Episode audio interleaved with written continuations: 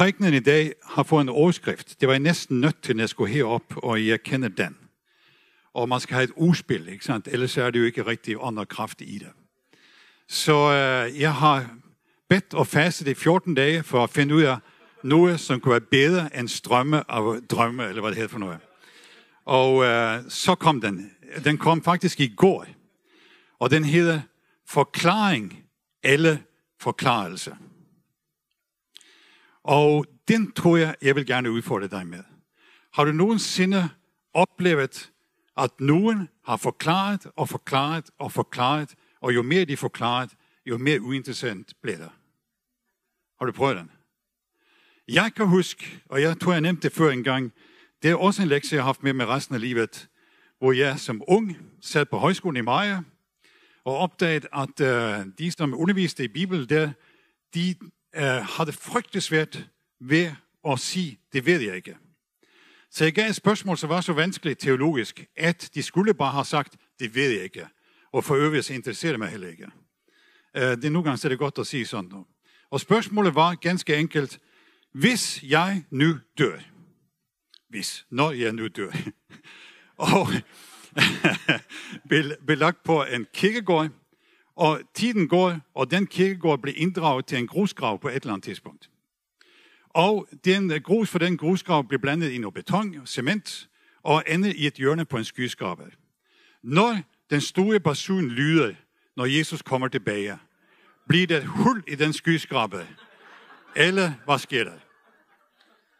Så det var et intelligent spørgsmål, når man er, når man er 17 år gammel, ikke?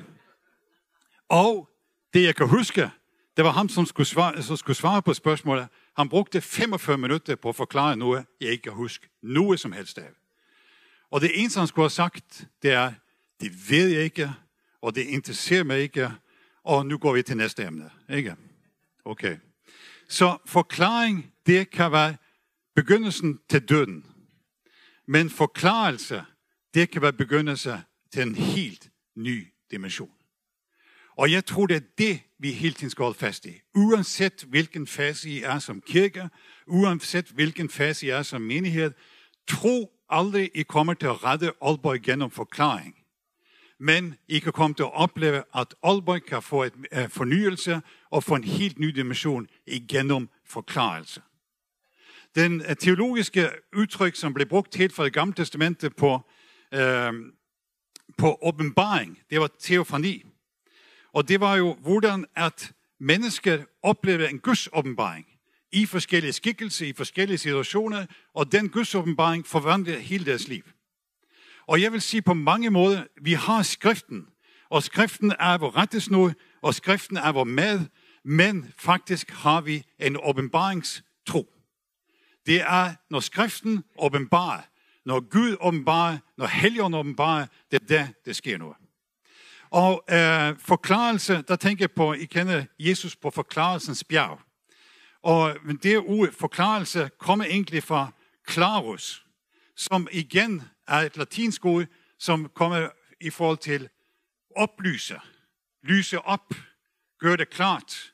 Det er forklaring og forklarelse. Så jeg beder om i dag, at det må komme et lys ind i dit liv. Og komme et lys ind over den her menighed, som gør, at jeg går forklaret herfra, og du går forklaret herfra. Noget, som er godt en gang imellem, det er, nu fik jeg sådan et prospekt, og jeg var jo imponeret, specielt når jeg så de designestole, jeg skal købe til hele salen, uh, så tænkte jeg, det er godt med en god tegnebog heroppe. Men uh, bortset fra det, så er en sådan prospekt, det er jo et helikopterblik. Og det er altid godt, når man har med noget nyt at gøre, eller man har med noget at gøre, det er en gang imellem at løfte sig op i helikopteren.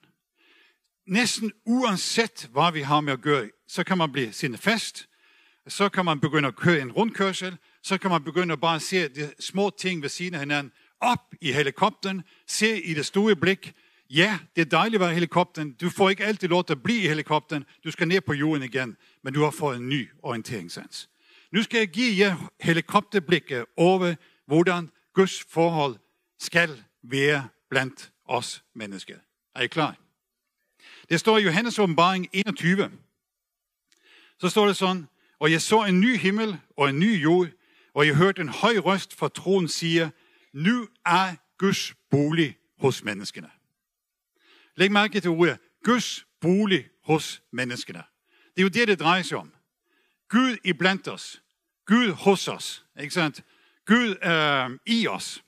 Det er Guds bolig hos menneskene. Den her bygning er ikke engang Guds bolig. Sorry to say. Det er bare en murstensbygning, eller en gasbetonbygning, øh, som er god ramme. Øh, det er Guds bolig er i dig og mig. Guds bolig er i blandt os. Guds bolig er der, hvor vi får lov til at opleve hans nærvær. Hele vejen igennem første Mosebog til hans ombaring er en lang fortælling om Guds bolig i forskellige varianter. Og så kommer klimakset, helikopterblikket i 21 her. Jeg så en ny himmel og en ny jord, og nu er Guds bolig hos menneskene. Og han vil bo hos dem, og de skal være hans folk, og Gud selv, vil selv være hos dem. Og når hele det er på plads, han vil bo hos dem, de skal være hans folk, og Gud vil være hos dem, så kommer det. Han vil tø hver tårer af deres øjne. Døden skal ikke være mere. Ej heller sorg, ej heller skrig, ej heller pine skal være mere. For det, som var før, er forsvundet. Amen. Og han sidder på tronen sagde, se, jeg gør alting nyt. Det er kodeordet hele tiden. Han kan gøre alting nyt, og han vil gøre det. Ikke sant? Det er, ja, det er, vi, vi er stadigvæk kommet til ny himmel og ny jord, men det er det samme princip, fordi Gud er uforanderlig. Vi er i en anden situation. Vi er på den gamle jord. Vi er stadigvæk i vores nuværende krop. Vi er stadigvæk i de omstændigheder. Men Gud, han vil være hos os. Han vil gøre os til sit folk. Han vil fjerne sorgen. Han vil også fjerne skrigene. Han vil også fjerne pinene.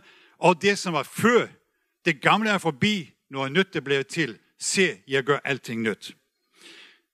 Og byen har ikke brug for sol eller måne til at skinne i den, for Guds herlighed oplyser den, og lammet er dens lys. Det er jo øh, simpelthen uh, fantastisk. Det er jo både økologisk og organisk, og uh, jeg ved snart ikke alt, hvad det er i disse tider. Ikke? Ingen elektricitetsregning.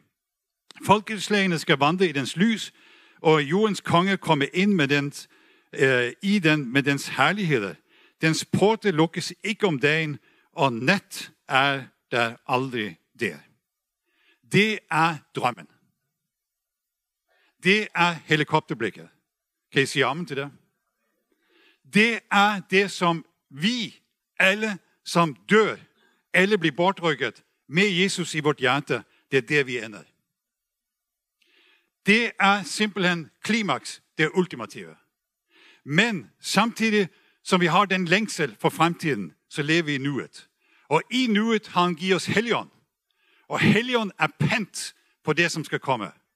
Og når helion er pant på det, som skal komme, så helion i mig er pant på den dimension, som jeg har omtalt nu og læst om. Den begynder allerede her og nu.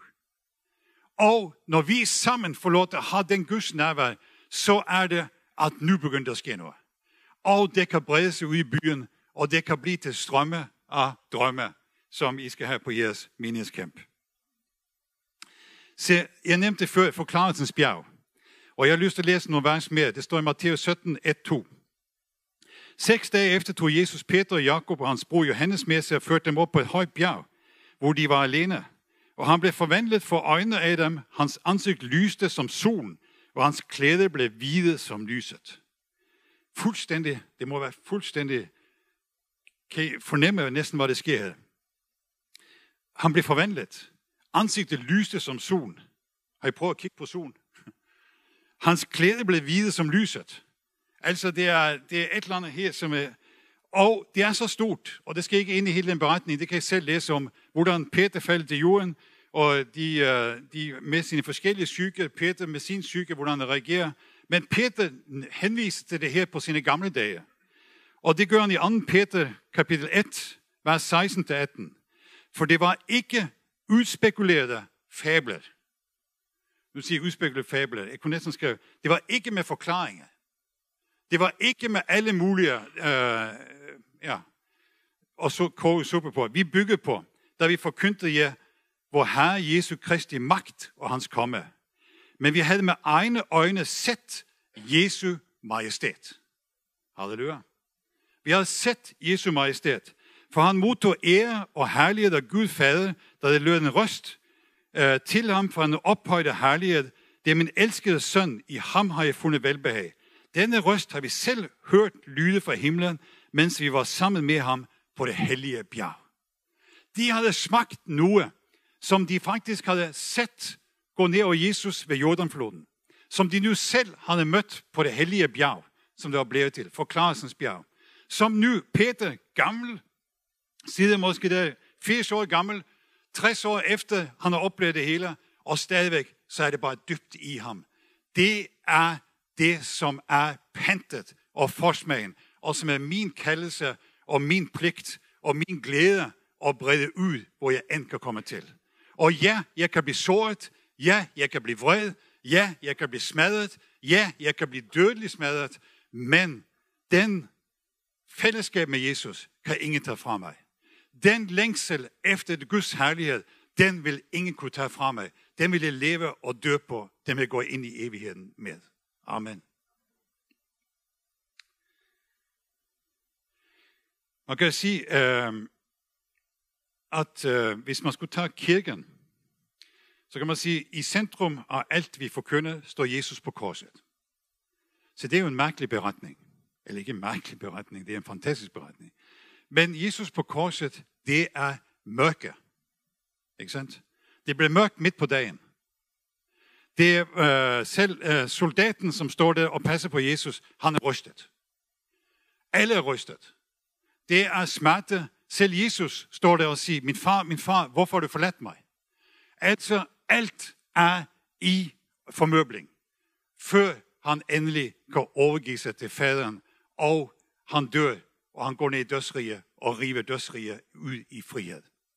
Før den korset, der har vi forklarelsens bjerg, hvor disciplene havde smagt noget, som de vidste, det her det er mere end bare at følge en guru. Det er mere end at bare følge en læremester. Det her er selve dimensionen i livet. Ja, vi måtte ned og bjerget igen for at dele med andre, men det er det her, som er vårt pejlemærke. Og efter korset, så kommer vi til pinsedag. Og hvad sker der på pinsedag? Det har jeg lyst til at læse bare øh, i samme øh, proportion, eller samme dimension her. Da pinsedag kom, var de alle forsamlet, og med et kom der fra himlen en lyd som et kraftigt vindstød, og den fyldte hele huset, hvor de sad. Og tunge som af ild viste sig for dem, fordelte sig og satte sig på hver enkelt af dem. Der blev de alle fyldt af helligånd, og de begyndte at tale på andre tungemål, alt efter hvad ånden indgav dem at sige. På forklarelsens bjerg var det tre stykker sammen med Jesus. På pinsedag, der var det ret hurtigt 3000. Ikke sandt? Som frugt af det, men det var nøjagtigt samme. De to sider med korset i midten. Mørkets magt brudt. Lyset skinner. Forklarelsens bjerg. Helligåndens ild og kraft. Og alt sammen Guds bolig hos os. I os. I blandt os. Og den bolig skal ud i byen. Og når det sker, så begynder tårerne at tørres ind. Sorgen begynder at forsvinde. Smerterne viger. Fordi Guds bolig og nærhed er der. Og løftet er der. Se, jeg gør alting nyt. Se, det er menighed. Og det er den dimension, vi kan gå med. Og pludselig så er det ikke, om vi er smarte, stærke eller noget andet. Det er Guds nærvær, som er afgørende. Amen. Se, det er min længsel. Jeg længes efter åbenbaring. Jeg længes efter forklarelse. Jeg længes efter Guds lys. Jeg længes efter vind fra himlen. Jeg vil gerne have lidt engleaktivitet også. Det er helt fint. Jeg vil gerne have Helligåndens nådegave. Det rationelle, det holder ikke. Jeg længes efter mirakler. Jeg ved, at Gud helbreder. Jeg ser det igen og igen, og nogle gange så overser vi det også. Men alligevel, jeg ved bare én ting. Vi lever i en verden, som for 20 år siden, 30 år siden, 40 år siden, blev kaldt for det sekulære verden.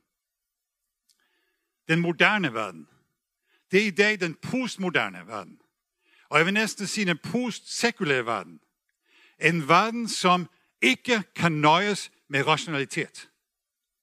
som ikke kan nøjes med forklaringer, som ikke kan nøjes med bare ord, men som længes efter en anden dimension. Og den dimension, ved du hvad, det er jo vi, som har den. Det er vi, som kan give den. Det behøver du ikke lave hokus pokus på, eller stemning på, eller noget andet. Guds nærvær er det, som gør forskellen. Da jeg startede, da kansleriet også startede for 50 år siden, så var det, hvor Guds nærvær var til stede, der skete noget. Der hvor, jeg vil lige sige, menneskets fællesskab var til stede, jamen der var det frugt bagefter også. Der forsvandt det ikke bare dagen efter. Der var fortsatte det. Det er, har været hele vejen op igennem alt muligt andet. Det kan blive flødeskum og fyld, men hvor Guds nærvær får lov til at manifestere sig. Der sker der noget. Hvis du holder det på bjerget, så går det døde i grunden. Hvis du prøver at holde det bare eksklusivt, at du vil have det bedre og bedre, så bliver det døde i grunden. Ud blandt folket med Guds nærvær. Ud blandt din familie med Guds nærvær. Og pludselig så er vi i en ny dimension. Skal jeg være bundærlig i dag også? Se, Guds nærvær kan ikke erstattes med en fabelagtig prædikant, den.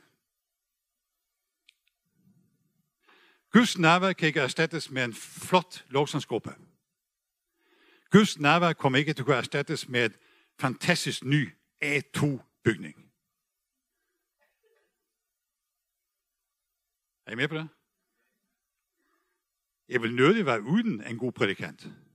Jeg vil nødig være uden en dejlig lovsangsgruppe. Jeg vil være død trist og skulle være bare lukket herinde i de næste 20 år. Eller hvad? Ja, nu har jeg måske sagt noget, jeg fornærmer nogen. Men nøglen, det er indholdet. Det er Guds nærvær. Det er Guds lys. Det er hans bolig. Det er der, hvor det sker noget. Og det er det, mennesker vil have. Ja, vi, jeg møder en del muslimer for tiden. Det er faktisk fascinerende mennesker. Og mange af dem er mere inderlige i sin tro, end jeg har mødt blandt mange kristne. Ja. Øh, de elsker sin Gud og give udtryk for det nærmest mere hengivent og mere romantisk og mere feminint, end jeg har været vant til i mange kristne miljøer. Og så alligevel så står jeg der, hvordan skal vi nå dem? Hvordan skal vi nå dem med nådens budskab om Jesus Kristus? Jo, det første, jeg har begyndt at gøre, det er, det har sagt til min kone, hold nu op og bed til Gud. Bed til Jesus. Fordi vi kan forklare og forklare og forklare, og vi går fuldstændig sukkerkold på forklaringer. Men får passeret Jesus hver eneste sted, hvor han hører hjemme. Og Jesus er ikke kun en profet, han er Guds søn, som vi beder til. Amen. Og dernæst, så ved jeg bare, at jeg kan ikke forklare. Jeg kan ikke uh, køre rundt i alle de uh, ting der. Men jeg ved, at hvis Jesus åbenbarer sig, så ser jeg gang på gang, muslimer kommer til tro på Jesus. Åbenbaringen, lyset, drømmen om natten, gennembruddet midt i det. Og så har jeg også set det kærlige fællesskab. Det var som en, som sagde, en øh, tidligere muslim, han sagde på den måde, jeg søgte det kristne fællesskab, jeg fik kun kristne møder. Det er jo også en grov øh, Men det er faktisk en stor sandhed i det at der, hvor vi er sammen og oplever Guds nærvær, der kan vi bryde igennem i den muslimske verden. Den postmoderne verden, den muslimske verden, og helt ærligt, så tror jeg, det ligger dybt blandt de kristne også, hvor Guds nærvær var til stede. Det kan være en generation, som tror, at smartness, stil og alt muligt andet, det er løsningen på alt. De bliver klogere. Problemet er bare, om kirken bliver klogere. For det kan give nogle splittelser, det kan give nogle udfordringer i næste omgang, men jeg tør at spise en hat på, at længselen efter Guds nærvær, den kommer tilbage igen. Længsen efter Guds nærvær, den vil være der. Og jeg har bare besluttet mig for, jeg vil ikke stå i på et eller andet højhellig grund, sammen med kun nogle fromme og søge Guds nærvær. Jeg vil have Guds nærvær sammen med nogle muslimer, nogle ikke-kristne, nogen som er halvkristne, nogen som skulle have et los et eller andet sted, og så videre.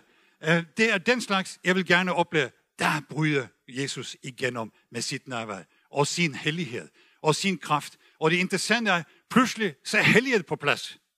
Man kan præke hellighed, så man er helt grøn i hovedet, og nogen tror bare, hører det forkert. Men Guds hellighed, den kommer på plads, når Guds nærvær er på plads. Så det var min længsel, som jeg gerne vil dele med jer i dag. Og jeg har sagt til den, jeg vil gøre det på 10 minutter. Nu har jeg gjort det på 25 minutter. Det var ikke godt. Jeg tror, jeg vil stoppe her, og så vil jeg bede om, at Guds nærvær vil komme over jer. Så vil jeg bede om, at igennem den nærvær, der forløses det tjeneste. Igennem den nærvær, der forløses det ressourcer.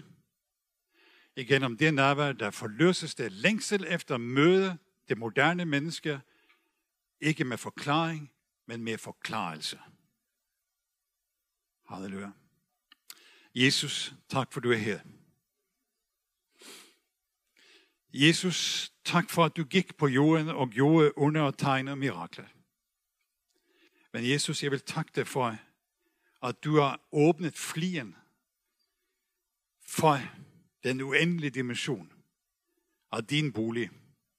Den nye, den himmel og, på nye himmel og jord. Som det hele var tænkt fra skabelsen af. Og Jesus, tak for, at det nærvær må sænke sig over den her forsamling. Det her nærvær må sænke sig over de tjenester, som er i forsamlingen. Den her nærvær må bare få lov til at flyde igennem øh, lederne i menigheden, menigheden, de kontakter, som er i menigheden. Og her, at når vi tuner os ind på det, så er den der.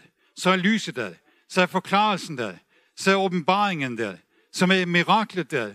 Her, jeg beder om, at du gør under og tegn, som gør, at vi står ydmyge, svage. Vi står øh, lidt øh, frustreret som Peter på bjerget, men her, vi stør, gør det, fordi vi ved, at det, som er afgørende, det er, at du er der. I Jesu navn. I Jesu navn. Amen.